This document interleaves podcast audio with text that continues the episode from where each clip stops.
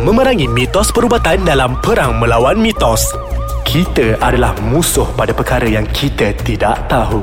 Hai, Assalamualaikum warahmatullahi wabarakatuh dan salam sejahtera kepada semua pendengar-pendengar podcast Ais Kacang. Kita bertemu lagi di segmen Perang Melawan Mitos dan saya hos anda Dr. Khairul Hafiz Al-Khair bin Khairul Amin dan kali ini kita akan terus untuk bercerita mengenai mitos-mitos kesihatan. Kita dah cerita banyak dah mengenai mitos-mitos kesihatan dalam minggu-minggu yang sebelumnya. Kita dah cerita mengenai masalah-masalah mata, kita dah cerita juga mengenai masalah-masalah gigi dan sebagainya. Dan hari ini kita nak bercerita mengenai satu topik yang memang cukup hangat dari untuk orang-orang wanita. Ha, ini kita nak cerita mengenai mitos-mitos kehamilan. Memang sangat banyak kita dapat persoalan-soalan di media sosial. Memang orang banyak bertanya mengenai mitos-mitos ini dan saya bawa satu orang khas untuk menjawab mitos-mitos kehamilan tersebut. Jadi di sebelah saya Dr. Izzat, uh, Dr. ONG iaitu juga ahli matematik. Apa khabar Dr. Izzat? Alhamdulillah sihat. Terima kasih Dr. Khairul Hafiz kerana menjemput saya di podcast Ais Kacang. Ya. Delicious Audio.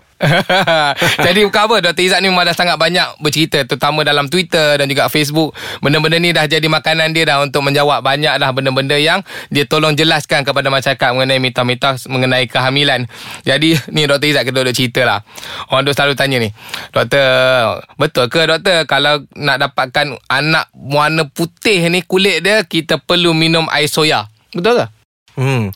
Walaupun air soya tu putih ha. Tapi tak semestinya lah Kalau kita minum air soya pun Akan dapat anak yang putih lah ha. okay. Sama juga Kalau kita Kalau kata anak uh, Nak minum, dapat anak yang putih Minum air soya Kalau pun nak dapat anak yang gelap minum, Makan kicap berlebihan lah okay. Tapi sebenarnya tidak ada kaitan Antara uh, makanan Seseorang ibu itu Dengan ha. juga penghasilan anaknya Maksudnya anaknya sama ada putih Ataupun gelap ha. Tidak ada kena mengena Dengan makanan ibu Sebenarnya Orang kata apa Kalau kata nak dapatkan uh, Anak yang Ataupun zuriat yang putih itu Sebenarnya bergantung kepada faktor genetik uh, ibu atau bapa okay. tu sendiri. Hmm. Tapi kenapa kenapa dia orang duk percaya sangat benda ni? Apa yang menyebabkan dia orang terlalu percaya bahawa memang warna kulit adalah disebabkan oleh pemakanan? Kenapa?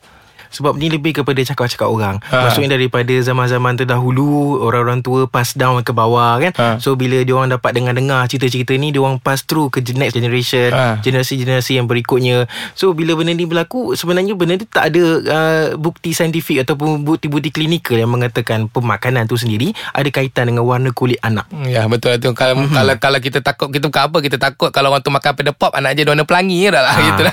Itulah, itulah yang kita takut kan? dia berjalur-jalur Pula anak dia? Ha. Jadi itu yang kita takut. Jadi inilah benda yang kita selalu Memang banyak orang Kita banyak dengar Daripada masyarakat-masyarakat Duk cerita mengenai Kehamilan tu sendiri. Jadi ada juga orang cakap ini selalu kita dengar ni daripada uh, orang apa ni orang ni dia kata bila dah start hamil ni yang pantang dia orang tak boleh makan lah nenas. Ha, dia orang kata kalau makan nenas boleh menyebabkan keguguran. Jadi apa pendapat Dr. Izzat? Sebenarnya tiada kaitan antara nenas dengan uh, kehamilan ataupun lebih kepada orang ramai kata kalau makan nenas lebih akan menyebabkan ke keguguran lah. Eh. Mm-hmm. Sebenarnya kalau kata uh, ikut daripada segi uh, advice nutrisi, mm. sebenarnya nenas mengandungi banyak vitamin dan juga uh, serat fiber yang bagus untuk mm. orang-orang yang hamil. Yalah kebanyakan orang hamil ni pada ketika trimester kedua atau trimester ketiga selalunya dia akan mengalami uh, sembelit. So hmm. dengan mengambil buah-buahan ya seperti nenas sepatut, sepatutnya membantu hmm. ibu-ibu ini uh, orang kata apa mengatasi masalah sembelit ketika mengandung. Walaupun saya kata nenas tu katanya boleh makan masa mengandung tapi janganlah ambil 10 biji nenas sekali. okay. Walaupun 10 biji nenas tu orang kata apa kan dia mengandungi asid yang banyak kadang-kadang boleh menimbulkan masalah kepada ibu lah pula. Ha, mungkin tidak menimbulkan masalah kepada kehamilan tapi dia mungkin boleh menimbulkan masalah kepada ibu dari segi mungkin gastrik ke ha. disebabkan penghasilan asid yang banyak. Apa-apa pun bersederhana. Tapi dia orang tu cakap Masalah ni dia kata Bila nenah ni doktor Saya duk baca ni dalam hmm. internet Google. Dalam nenah ni kandungan bromelain. Ha, Ni mulai oh. Dia kata kandungan bromelain dalam tu Boleh menyebabkan contraction of uterus. Tu uh, pendapat Dr. Izzat? Bromelain tu adalah jenis enzim yang dikatakan dapat menyebabkan kontraksi pada uterus uh, uh. lah ataupun contraction pada uterus. Tapi kajian yang dijalankan ini adalah kajian yang sedikit. Uh. Maksudnya kita tak boleh mengambil uh, result ataupun keputusan daripada kajian yang sedikit ini uh. dengan generalize kepada komuniti. Tak boleh pakai. Tapi bukan apa Sebab dia orang kata Eh tapi doktor Itulah kata Doktor cakap macam ni Kata semua tak ada ni. Ah, Doktor tu laki pula. Ah, ah, pula keluar macam tu. Saya tidak mempunyai uterus saya. Tapi itulah Tapi dia orang kata masalahnya Apabila Dia orang melihat depan mata dia orang kata bila kita bila doktor kata bahawa benda ni tidak menyebabkan keguguran tapi tu kakak ipar saya makan tiba-tiba dia pun dia ada keguguran tu macam mana pula Itu orang kata apa Bukanlah orang kata apa Setiap kali you makan nanas Menyebabkan keguguran ya Dia lebih kepada uh, Untuk mungkin kepada kebetulan hmm. Tapi ada juga hmm. Orang wanita Orang yang hamil ni Makan nanas pun Tidak berlaku apa-apa Hmm. Jadi macam mana kita nak menerangkan keadaan itu Hmm. Maksud itu hanyalah lebih kepada kebetulan saja Dari segi bukti klinikal Ataupun uh, Evidence daripada Evidence based research tu Memang tak ada. Hmm, jadi itulah. Bukan apa kita nak bagi harap semua pendengar-pendengar kita ni faham bahawa makan nanas tidak menyebabkan keguguran. Tetapi kita tak adalah suruh boleh bagi makan sampai 10 tan ataupun 10 biji. Tak makanlah secara bersederhana. Insyaallah tidak ada masalah. Jadi sebelum kita nak terang nak teruskan lagi kita punya mitos-mitos kehamilan ni kita take a break first and then after that kita akan sambung selepas ini Hai, kita bertemu kembali di segmen Perang Melawan Mitos bersama saya Dr. Izzat. Kita sedang bercerita mengenai mitos-mitos mengenai kehamilan. Dan sebelum tu saya nak nak minta kepada semua pendengar-pendengar boleh ajak semua kawan-kawan untuk sama-sama download kita punya apps Ais Kacang di Google Play dan juga di App Store dan juga jangan lupa untuk follow Instagram Ais Kacang iaitu Ais Kacang MY dan juga boleh masuk ke dalam Facebook iaitu Ais Kacang. Dekat sana kita boleh bagi komen ataupun sebagainya. Sama juga boleh melayari kita punya website iaitu www.aiskacang.com.my. Dekat situ boleh letak komen, boleh beri pendapat ataupun boleh beli cadangan kepada kita. Apa yang kita nak buat pada masa akan datang supaya kita boleh memberikan lebih banyak info kepada masyarakat di luar sana. Jadi kita kembali dengan Dr. Izzat. Dr. Izzat ha, Kita nak sambung balik dengan mitos-mitos kehamilan ni.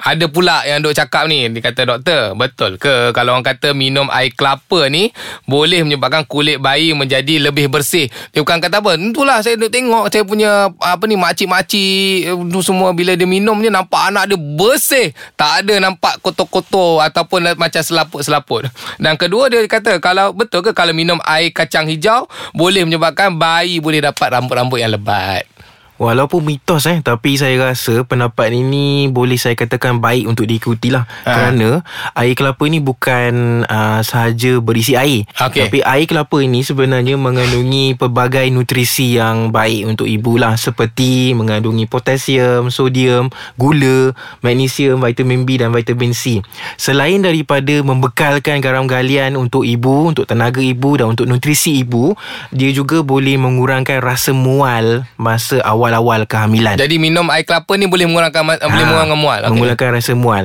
Yelah walaupun dia kata uh, Minum air kelapa Dapat anak yang kulit bersih Tapi sebenarnya itu adalah mitos. Tapi Ha. dari segi kebaikan perubatan yang kita nampak itu Adalah air kelapa Sebenarnya membantu mengurangkan rasa mual pada peringkat awal kehamilan. Ah, okey. Hmm. Kacang hijau pula mengandungi uh, protein, lemak, vitamin A, vitamin B, fosfor dan zat besi. Yang mana nutrisi-nutrisi ini sangat-sangat uh, bermanfaat untuk ibu hamil lah. Jadi sekali lagi sama ada bayi tu lahir dia rambut dia banyak ataupun okay. rambutnya kurang ataupun Ah. botak eh? ha. Okey. ataupun kulit bayi tu sebenarnya kulit yang putih ataupun sawo matang ala-ala Beyonce sekalipun Okey ha, sebenarnya tidak ada kaitan dengan pemakanan ibu. Lebih kepada faktor genetik antara ibu dan bapa dia sendiri. Jadi uh, genetik ayah dengan genetik mak Ya. apabila dia dah ber- dah Bercantum. bercantum Ha. jadi mendapat dia punya genetik untuk anak. Ya, betul. Jadi kita nak kena bagi faham bahawa faktor genetik bukannya masalah pemakanan. ha, tidak ada kena mengena pemakanan dengan keadaan bayi itu sendiri. Ha, itu bukan apa sebab banyak sangat orang duk cerita ni pemakanan boleh mempengaruhi macam mana bayi kita keluar. Memang itu sangat-sangat popular. Jadi orang ada tanya juga dia kata betul ke ibu hamil ni perlu makan untuk dua orang? Apa kata apa, apa pendapat Dr. Izzat? apa kalau kata berga- uh, mengandung ni sebenarnya ada dua orang kan mak dengan anak so nak kena makan untuk dua orang jugalah tapi kalau kata saya tanya balik Kalau kata mengandung tiga Triplet Nak kena makan untuk tiga orang juga kan macam mana ha. Okey. Tu tu semuanya alasan untuk makan banyak sebenarnya. So sebenarnya kalau kata ikut uh, kalori yang diperlukan untuk ibu mengandung dia memerlukan lebih kurang 300 kalori per day. Maksudnya tambahan daripada yang sepatutnya plus 300 ki- kalori per day. Jadi 300 tu tak banyak. Ha, jadi kalau kata makan untuk dua orang atau tiga orang so dia akan berlebihan kalorinya. Ha. Bila kalori yang berlebihan ni akan menukar tukar uh, kepada lemak dan tersimpan dalam badan ibu. So berat badan ibu akan bertambah secara mendadak dan cenderung ibu tu akan dapat risiko-risiko kehamilan lah seperti kencing manis lah, darah tinggi lah, preeclampsia dan sebagainya berkaitan dengan berat badan ibu yang berlebihan. Jadi tak semestinya maksudnya salah tanggapan uh, bila hamil ni nak kena makan untuk dua orang. Jauh sekali Tak Ah, boleh. Salah betul ha. Yang jenis apa ni Tiba-tiba Kalau- rasa macam Nak nak makan tu Makan ni tu macam mana pula Tu apa mengidam Ah, lah mengidam, betul. okay. Orang kata apa Mengidam tu disebabkan oleh uh, Lebih kepada psikologi ibu tu sendirilah Ah. uh, Kadang-kadang suami dia jauh Okey. uh, Dia seorang kat rumah Ah. So bila dia nak uh, Perhatian suami dia Dia akan lebih Orang kata apa Mengidam dan lebih manja Orang kata Ah. So lebih Macam-macam benda dia minta lah Ah. uh, Dan satu lagi Pengaruh hormon progesteron Di dalam ibu Yang hamil yang tinggi Boleh mengganggu uh, Ataupun boleh uh, me, um, Mempengaruhi emosi ibu tu sendiri Jadi sebenarnya ada juga faktor-faktor Ya. hormon. Jadi kalau lah bini mengidam tu sebenarnya kita boleh lah layan sebab memang itu masalah hormon lah. Masa mengandung lah Dia nak minta macam-macam kan ha, So bila Bila mengandung ni Orang kata apa Dia uh, Moment yang Orang kata apa uh, Selalunya orang perempuan Ambil kesempatan Untuk bermanja-manja Dengan lelaki dia Suami dia Okey. Bolehlah terima Jadi itulah ya, Kita dah dengar dah daripada Dr. Izzat Banyak dah perkara yang dia share Macam-macam mitos kehamilan dah dia terangkan secara saintifik pun. Yang paling penting nak kita terangkan kat sini bahawa Pemakanan baik untuk ibu dan bayi tetapi pemakanan tidak mempengaruhi bagaimana bayi itu keluar. Jadi itu kita nak bagi tahu kepada masyarakat sebab betul lah kalau kita mak- minum air soya tak semesti jadi putih, kalau Betul. kita makan kicap tak semesti anak keluar hitam.